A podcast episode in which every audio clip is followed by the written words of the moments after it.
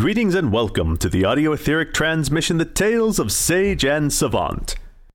Our tale stars Eddie Louise as Dr. Petronella Sage, Chip Michael as Professor Erasmus Savant, Emily Riley Pyatt as Mix Abigail Entwistle, and myself, Justin Bremer, as your humble narrator. If you want to learn more of the stories of Sage and Savant and the reasons why I record these broadcasts, you can pick up our book, Transmigrations, available on our website and everywhere books are sold.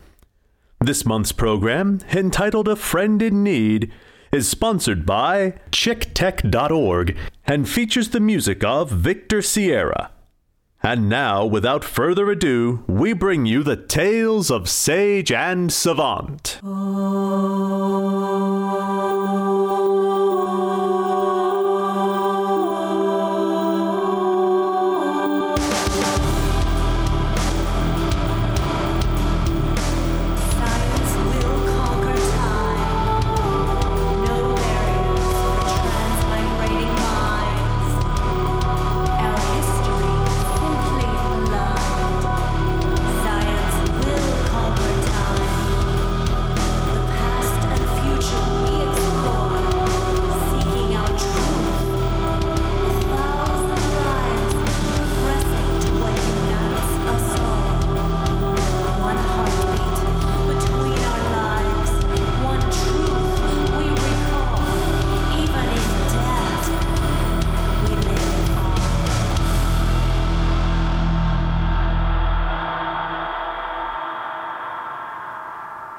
When last we saw our doctor, she was confounded by love and angry at the world.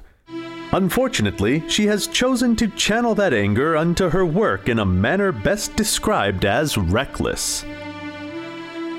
She has made repeated visits to Les Chargés de l'Affaire, some of which were for a meeting with Calypso, but many of which involve her inhabiting the SBMI of Charles and venturing out into the world, happy at last to experience the freedom of being a man in her own time, unfettered by the expectations and limitations of her sex.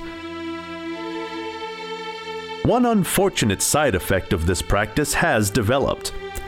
The more our doctor bounces into the SBMI, the more I have to struggle to maintain the telesensate link when she is there. It is almost as if whatever has been done to render these bodies blank also affects entanglement. Of course, not being aware of my presence, Sage is excited when a cable arrives informing her that the Calypso she has come to think of as Sly Calypso is available in Paris.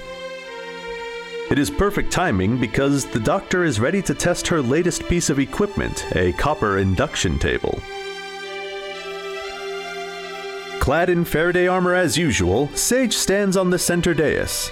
Where there are normally three leather covered slabs, there are now two blank spaces and one new copper clad table. This table is connected to the whirling dynamo overhead by spiraling lengths of copper wire affixed at each of the four corners. Sage takes her place against the plinth and straps in. Laboratory of Dr. Petronella Sage, King's College, 3rd March 1896. The first copper induction table is manufactured and ready for testing. The free electron concentration in copper is N equals 8.5 times 1028 per square meter, and those electrons move in place, rather like a swarm of bees. The usual interactions of electricity are based on exciting those electrons into a chain of current. By covering the surface of the plinth in a thin sheet of copper plating, I believe this induction table will disperse the electricity across the surface area, exciting the electrons without chaining them into current. It should make for a shorter, more encompassing, and stable electrical jolt to engender transmigration. I plan to thoroughly test the induction table by repeated transmigrations myself before constructing matching ones for the other transmigrationists. The professor and Mix Entwistle have been told to take the week off. To avoid adding the complication of triage to this test, I shall translaterally migrate into the SBMI named Charles at Les Chargés de l'Affaire headquarters. I telegraphed my intention to Calypso last evening, so the body should be vacant and awaiting my first arrival. In order to quantify any and all physical effects, I shall transmigrate multiple times with a 10 minute recall window. I don't know about you, ladies and gentlemen, but I am not wholly comfortable with the doctor undertaking these tests without Abigail present to monitor the process and oversee the doctor's safety. Not since the first weeks after the accident that sent her and the professor to Auerstadt has Sage been this reckless with her own personal safety. Regardless, the doctor returns the Edison tube to its cradle on the swing out control console. She presses a button and the efficient and ingenious automatic system takes over. The copper clad table she stands against ratchets backwards into an incline, which brings the toes of her boots into contact with a small water filled trough that circles the dais. The glass dynamo above her head fills with churning bands of electricity, which begin to intertwine and spin. As the energy strengthens, it weaves together in a hypnotic and deadly spiral. The tonal chimes of transmigration ring out as Chladni bows draw pitches from the metal, prayer bowls sing out, and 50,000 volts of electricity race along coils of wire and encounter the new copper table. A sound like rushing wind. No, more like a swarm of bees. No, that is not quite right either. It, it is something like the rush you hear at that moment when you dive into water. A swooshing, buzzing splash of a sound. A rush of confidence washes over the doctor. This is the noise of a million excited electrons that are not being channeled into current, but instead blossom upwards in a dazzling pattern over Sage's body, engulfing her entire being in light as she explodes outwards on her journey. Sage awakens in the body known as Charles, reclining on his bed in the small room at Le Chargé de l'Affaires headquarters in Paris. There is a tiny moment of disorientation where Sage frantically scans the room, unsure of her whereabouts. But that passes in an instant and she relaxes. I am in Paris. Well, it seemed so much quicker this transmigration. Sage lets her thought trail off as she stands from the bed and crosses the room to the small desk under the window. She opens the small drawer and draws out a sheaf of papers and a pen. She sits in the chair and hastily scratches out notes, aware that she has only given herself a few moments before the recall. Supplemental notes. Test 1. Outward journey for Dr. Petronella Sage. 3rd March, 1896. The new induction table performed the first outgoing journey with exemplary results. The translateral journey was smoother somehow.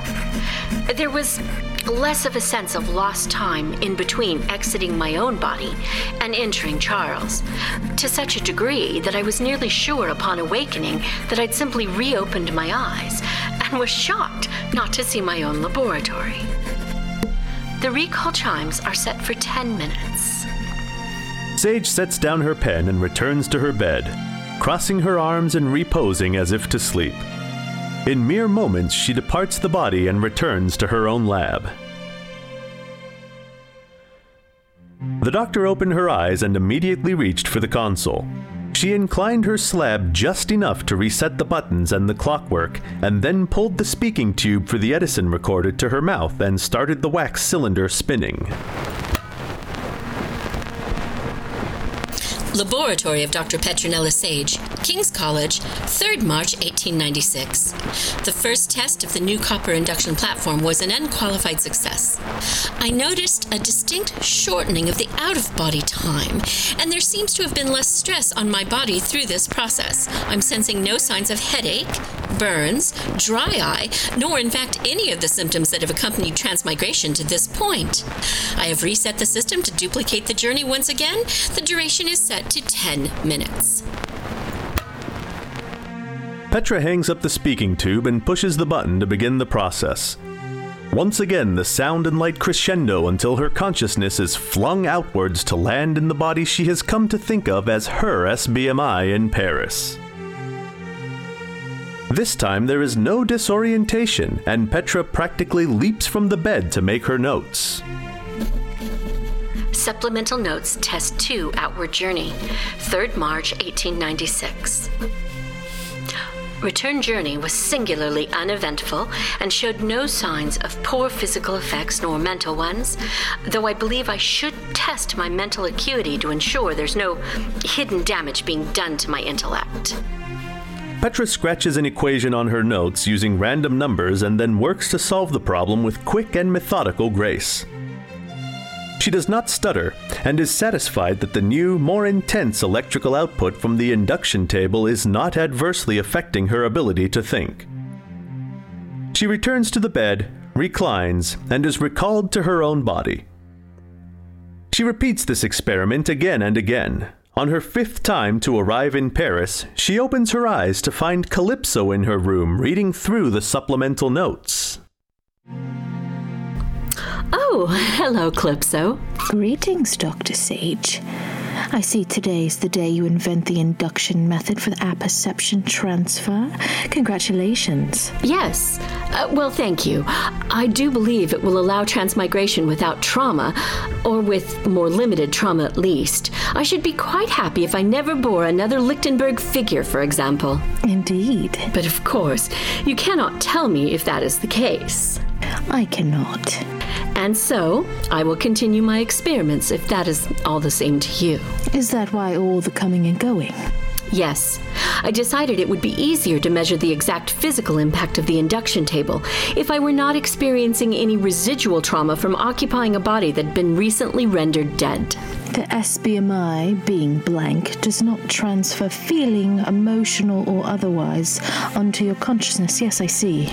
The chimes will recall me in just a couple of moments. I should like to make my notes, and then I will do the round trip again, only this time I will set the recall for. How much time will you have for me? Yes, of course. I'm here on a three day assignment. Why don't you meet me in the parlor? I'll have Yvette brew some tea, and I do believe there may be a croissant or two left over from breakfast. Sage did just that, and once the tea was poured, the two conspirators got right to business. I've given a great deal of thought to your query and have come to believe that, as you suggested, perfecting transmigration into living hosts would be an efficacious way to expand the viability of the technology. But I am curious are you not from the future? If I had been successful at such a line of inquiry, would you not already be able to do such a thing? What makes you think developing simultaneous inhabitation would preclude the use of cadaver occupation? Yes, I see. And you believe that there is a pitch modulation or setting I can use on my end to predispose the occupation of dead or living hosts. The only way to test that would be to discover what it was that allowed me to inhabit Claude Duval. Precisely. Well, I do still have two days before Mix Entwistle or the professor returns to the lab. And I have lost connection with the doctor. What dark rabbit hole of inquiry will the doctor fall down? I will endeavor to re-establish the telesensation link and bring you up to date after this short musical break. And now, dear friends, we invite you to listen to the talented melodical expressions of Victor Sierra. Pain running round my brain all day. I must get a grip on myself. They want me to think the same old way and leave my senses on the shelf. I'd like to flee this kingdom of ennui and speak with the master of clocks. We'd fight over the theory and spend every night on the docks, sustaining a never-ending fight while verity is fading away. Some pretend to be beacons in the night, treading with very little to say. Arguments and facts. Intellect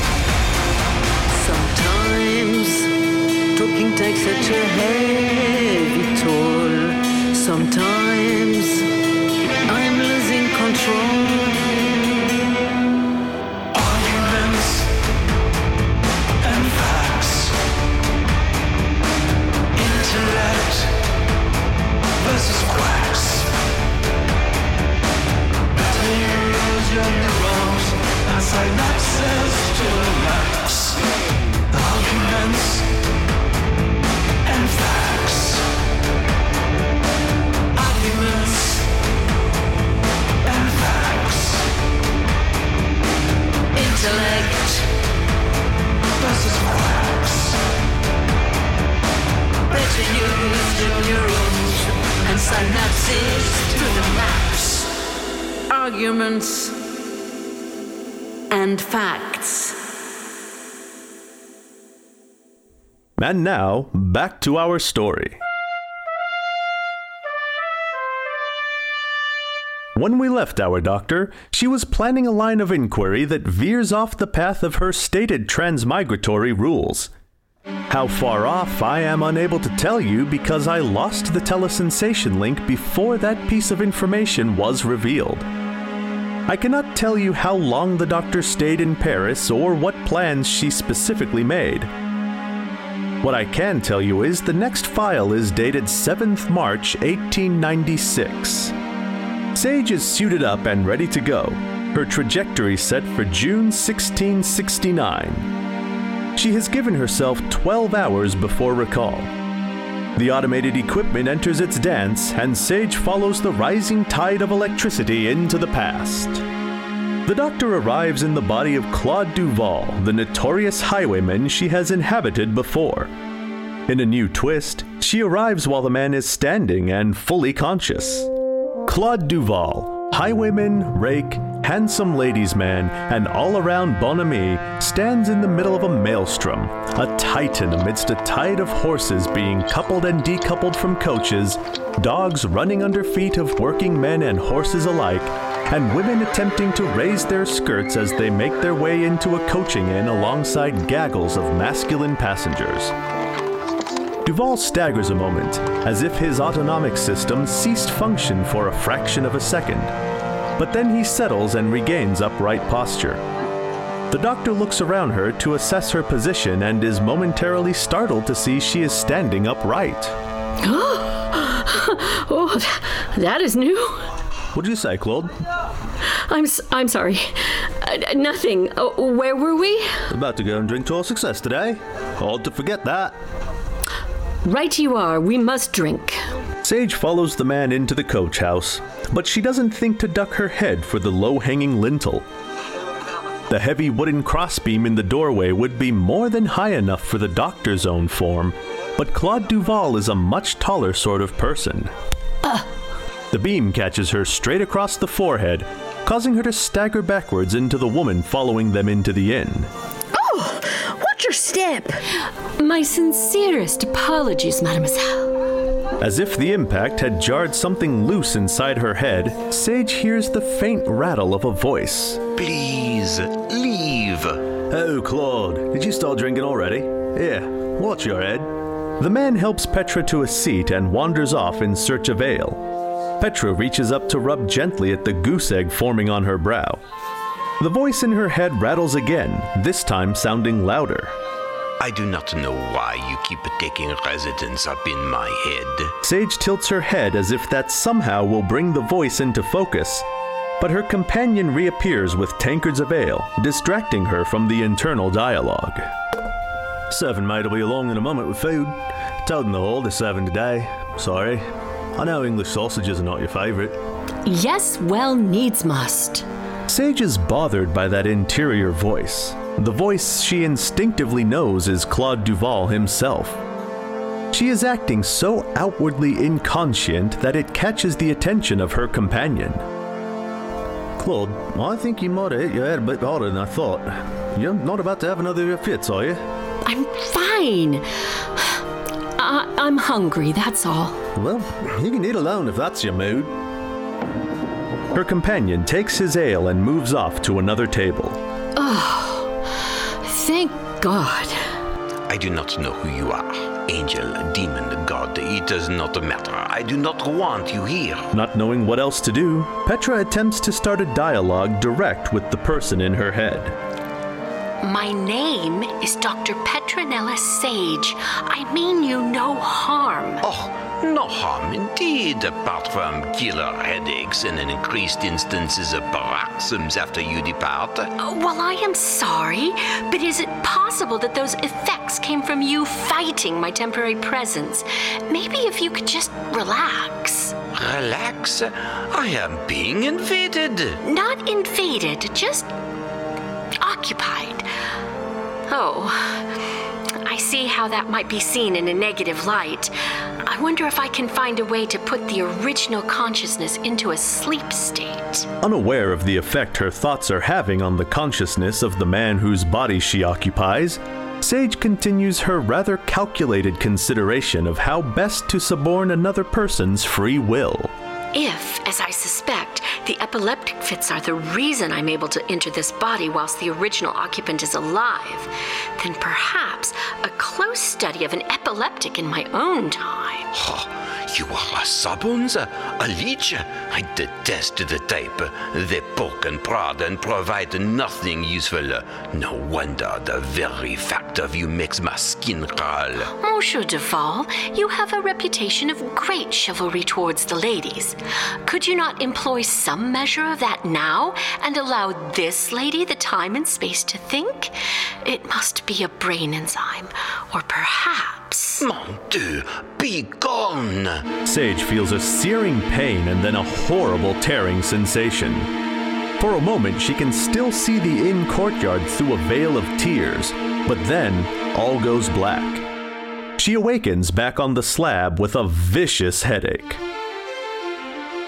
Sage pulls herself up from the slab, goes to the washroom to splash water on her face, then returns to the central platform and takes up the Edison tube. Laboratory, Dr. Petronella Sage, King's College, 9th March 1896. The first focused attempt at coaperation transmigration was only partly successful. I arrived at a coachyard in 1669 in the upright body that I believe was Claude Duval. I have never before regained consciousness in an erect state. It was disorienting to go from being prone here in the laboratory to suddenly standing in the middle of a busy courtyard. If I am to succeed in perfecting a process of deathless occupation, I will need to devise a method to overcome or at the very least avoid such disorientation. I believe for now, the best way to handle this is to enter a body when they can naturally be expected to be asleep. As such, I shall need to review my record to see if I can establish a pattern to predict the time of day we arrive at a transmigration destination. In previous transmigrations, did the time in between one body and the next remain constant, or did it vary by location? Once I pin down that measurement, I will need to transmigrate a few times from the new induction table to discover the in between interval when deployed in a variety of times and locations. Lastly, I will use this data to establish the time of transmigration most likely to place me in Claude Duval's body when he is asleep. Sage changed out of her Faraday armor, threw a muslin wrapper over her chemise and drawers, and settled into her office for a deep dive into the data. She worked feverishly through the next two days, stopping only occasionally for tea and stale biscuits. The morning of March 9th dawned, and the sound of the elevator jarred Sage from her fugue state. Good morning, pet. Uh, oh, oh my. Has something gone wrong? Erasmus, of course nothing has gone wrong. Whatever gave you that idea? Well, You obviously making some changes to the equipment, but I only see one slab on the dais. You're clad only in your wrapper, and your hair is, oh, pardon me, dear, a disheveled mess. There are readouts and pages of formulas scattered all over the floor. Are you sick? Did you have to interrupt work for the flu? You should have called me. I would have come at once to nurse you.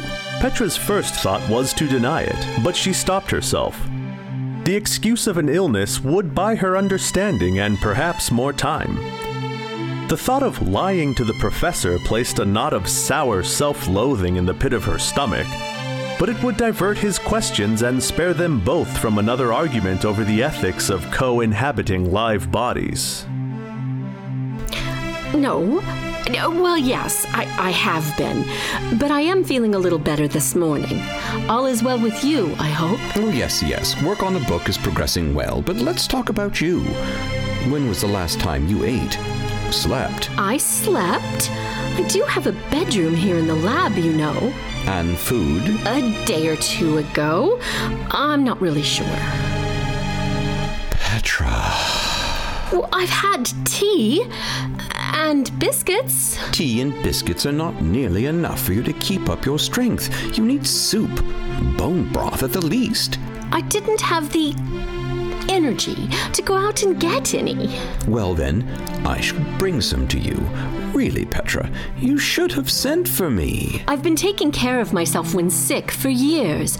Mother was never really the nurturing sort, and when she drove nurse away, I had to take responsibility for myself. I've been doing it since I was eight, and I am fine.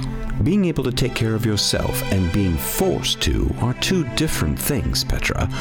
Relying on another person, especially one who loves you, is one of the joys of forming a partnership. I relent. But I don't need soup, Erasmus. I assure you, I'm on the road to recovery this morning. Perhaps a full breakfast is in order. Would you mind popping round to Queen's Head and getting me one? I'll take a shower and make myself presentable whilst you are gone. The funny thing about lies is that they hurt when you first say them, but the pain quickly dissipates. If the lie achieves what you want it to, it can even give you a small feeling of satisfaction, of relief. Petra experienced exactly that feeling as the professor obeyed her wishes. It would only be later, in the dark, alone with her own soul, that she'd think of the damage to their relationship if she allowed that lie to stand or, God forbid, built on its foundation. Erasmus had been right, though. She needed sleep. Diary of Petronella Sage, 7 March 1896. I've just been caught out by Erasmus. I've been in a research haze for two days as I determine the length of time in relation to Greenwich mean that our consciousnesses spend in between bodies. I'm slightly ashamed that I hadn't thought to determine this previously, though I may not have been able to determine it at all due to lack of comparative data. In any case, my friend's natural solicitousness, solicitousness, and inability to see the bigger picture, coming, one supposes, from his study of minutiae, leads me to dilemma. Do I confess the entirety of my endeavor and suffer the counter arguments he will most assuredly present? Or do I continue on my course and keep some aspect of my research to myself? I'm uncertain the best course at this point, but in any case will be spared the immediate decision by my distinct need for sleep. I shall retire to restore my body and when I awaken, I'll construct the two additional induction tables. the performance of these tasks should help me clarify my thoughts and decide upon a strategy. One of the reasons I believe that Petronella Sage is not well known in the annals of medical science is the strict hands on approach she takes in her work. In medical expression, she is far more like a Da Vinci than a Pasteur. She truly enjoys the process of manufacturing the machines on which she carries out her experiments. We shall leave Dr. Sage to her efforts and pause for a word from our sponsor.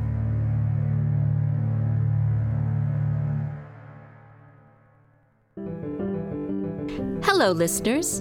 Eddie Louise here, head writer of the Tales of Sage and Savant.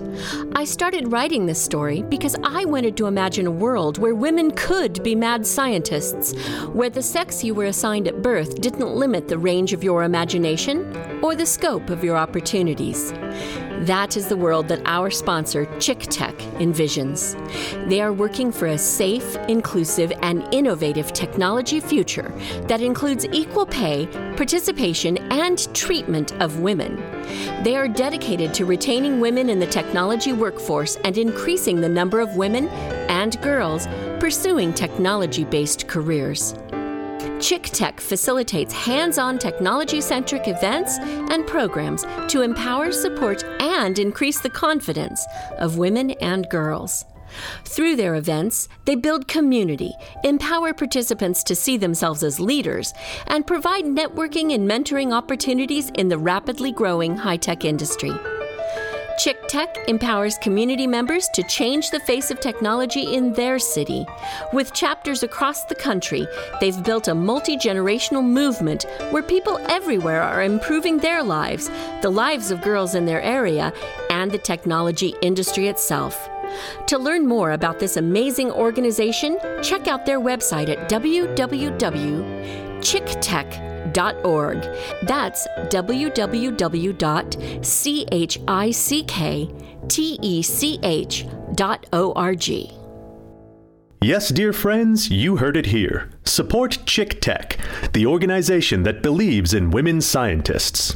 And now, back to our show. Petra completed the construction of the additional induction tables, and though it was the middle of the night, promptly took herself back to Paris translaterally. Part of her had been hoping that her SBMI was occupied by another scientist and that she could test her sleep theory at the same time as she indulged her growing desire to walk through life as a man. The person Sage has come to know as Sly Calypso had telegrammed that she was no longer in residence. So Petra behaved like a teenager and climbed out the window and onto the roof, seeking the freedom that only this masculine form could provide in the middle of the night. Petra stayed out, sampling the nightlife of Paris. Or at least, that is what I assume she did. I lost contact with her just 15 minutes after her arrival. I've been thinking about the problems I have staying entangled with the doctor when she is in the SBMI. I've long heard it said that a person might cease acting like themselves, but I wonder if that colloquialism is somehow based in a deeper understanding. That maybe the self is more than a singular. What if the self is a changing, growing, morphing entity? An entity with a core factor that doesn't change, or if and when it does change, leads to a new sort of self entirely. If this is the case, then in order to maintain telesensation, it would be necessary to occasionally establish links when one party or the other has undergone such change. I believe I might be in need of just such a refresh with the doctor. In the meantime, regardless of the difficulties I face, I shall endeavor to keep you updated on the doctor's whereabouts and activity. Unfortunately, I cannot provide the same service for her friends. Good morning. Hello, Petra. Doctor. Petra? Doctor? The laboratory is quiet and dim. The spring morning dawned with a quiet, soft rain, and the gloomy sky overhead gives the laboratory a deserted feel. There are no lights on other than the soft glow of the transmigration panel, casting eerie shadows across the unoccupied body of Petra Sage. Oh dear. She's transmigrated without us. I've explained to her that she risks invalidating her science by not following proper protocols. Every experiment needs an observer. And she was just sick with the flu. How did she build these tables and just take off? I can picture her arguing that what a body needs after illness is complete rest, and without her present, there is nothing for her body to do but rest. And by that reasoning, transmigration is good for the flu. you are right. That will be her exact reasoning. Can you tell where she's gone? well, settings would indicate Europe, Paris, if I'm remembering my pitches right. Now let's check year. Huh. Well, that's strange. What's strange? Well, the time is set to now. What do you mean now? I mean, she has not set a date either forward or backward in the harmonics. The outgoing pitch for time is the same pitch used for recall, for here and now. That doesn't make sense. Do you think she's discovered how to move through space without moving through time? Oh, I don't know. I don't think so. Wouldn't it be more likely that the, the switches have lost tension, maybe? No. Well, that's not it. What are you up to, Dr. Sage? What should we do? Should we recall her? Do you want to be the one to voluntarily thwart the designs of Petra Sage? No, no, you're right. Oh, she would be furious to have her free will overwritten in that manner. Ah, well, her recall is set for mid afternoon today. Oh, well, that's good. We won't have long to wait for an explanation. Well, perhaps I should do a medical exam on her body just in case. We wouldn't want her lying there racked with fever. Do you want to stay? No, I have a great deal of writing I must do if I'm to get my book done. I could also use the time to compose my argument for why Petra should never go off alone like this. Good luck with that. Let me know if you develop an argument that works. And so our friends offer the doctor the dignity of free will, a dignity that she seems all too ready to strip from others. Will the professor be able to recall the doctor to the better angels of her nature? Will Petra once again recall herself? We'll find out in the next episode of The Tales of Sage and Savant.